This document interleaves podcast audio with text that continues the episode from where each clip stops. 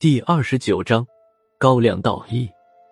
进了大门之后，我才看清高亮带着的是除了吴仁迪之外的那四位主任，还有一位当地的向导。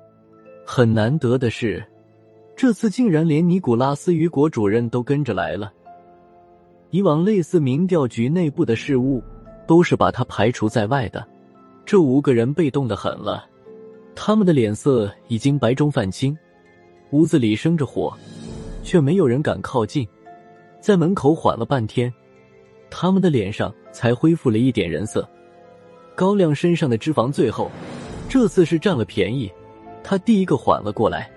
高亮向郝文明要了一杯热水，喝下去之后。才敢脱了大衣，走到屋子里面，看了看躺在地板上的黄然，确定了没有弄错人，高局长脸上才露出了笑容。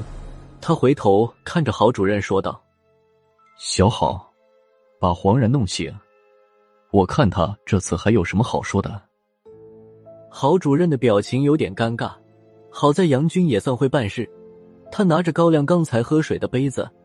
倒了一杯凉水给黄然灌了下去，凉水下肚之后，黄然突然一阵剧烈咳嗽，紧接着一翻身，从地板上慢慢的爬了起来。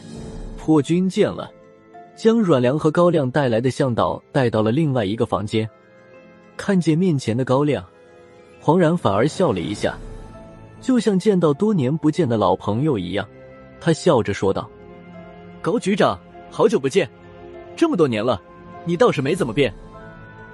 高亮面无表情的看了他一眼，缓缓的说道：“你还有脸见我吗？我们民调局的东西呢？你也占了这么多年了，是不是该还了？”黄然脸上的笑容不减，说道：“这里面有些误会吧？当初我拿走的本来就是委员会遗留在大陆的物品，应该叫物归原主吧。”谈不上什么还不还的。高亮哼了一声，说道：“别跟我玩这种文字游戏。你当初偷走的大部分都是我们民调局自己发掘的文献资料。还有，说到这儿，高亮声调低了几分，说道：‘你在民调局地下四层偷走的东西，和你们宗教事务处理委员会应该没有一毛钱关系吧？这些是不是该物归原主了？’”听了高亮的话，黄然脸上的笑容有些收敛，沉默了一会儿，他才说道：“那几件东西算是我借的，过一段时间，我一定会还。”高亮摇了摇头，说道：“我等不及了。”他话还没说完，郝文明突然凑了过去，在高局长耳边耳语几句。郝文明说完，高亮微微点了点头，继续对黄然说道。远的不提了，说说眼前的。你们大老远跑到这里干什么来了？不会是新加坡看不见雪，你们就跑到这里来欣赏雪景吧？黄然脸上又恢复了笑呵呵的表情，他微笑着说道：“是啊，我就是喜欢这里的气候景色，来国内旅游不犯法吧？”听了他的话，一旁的林峰也笑了一下，说道。顺便也观察一下野生动物，比如狼群什么的。这里有狼？黄然做了一个夸张的表情，他接着说道：“我说怎么在山上还看见一些奇怪的动物脚印了？感情是狼的，早知道我就不来这里了。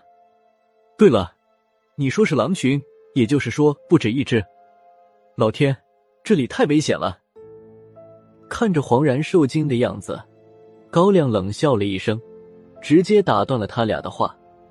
算了，林峰，不用费事了。有什么话我们回民调局再说。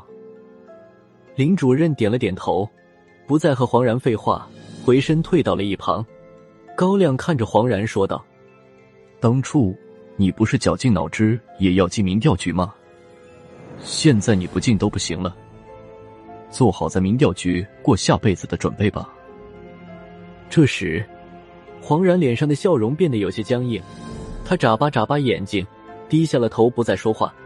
他的这个反应，高亮很满意。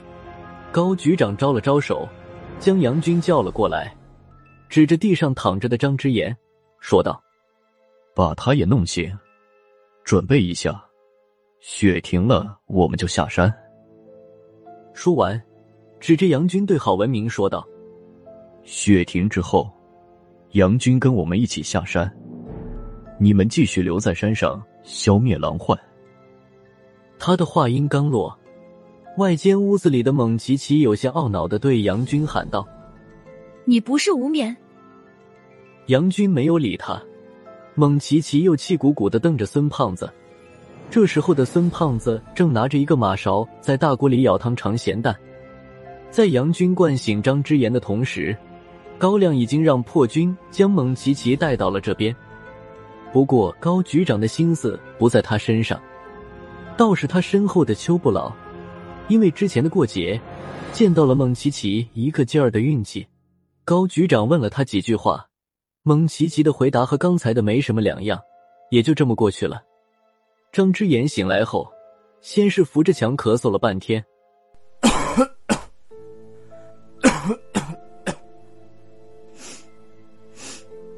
等他这口气顺过来，高亮向他问道：“你就是张之言？”张之言没有说话，只是轻轻的点了点头。高亮又问道：“你到天山上来干什么？”张之言犹豫了好半天，才指着黄然说道：“问他。”他说话的腔调有些怪异。高亮愣了一下，继续说道：“你们三人是什么关系？”张之言还是指着黄然，嘴张了半天。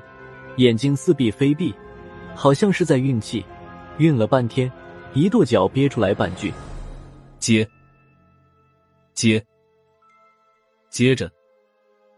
问。”蒙奇奇举着两只手，手铐铐的指向高亮，说道：“有什么你问黄然，和一个结巴较什么劲？”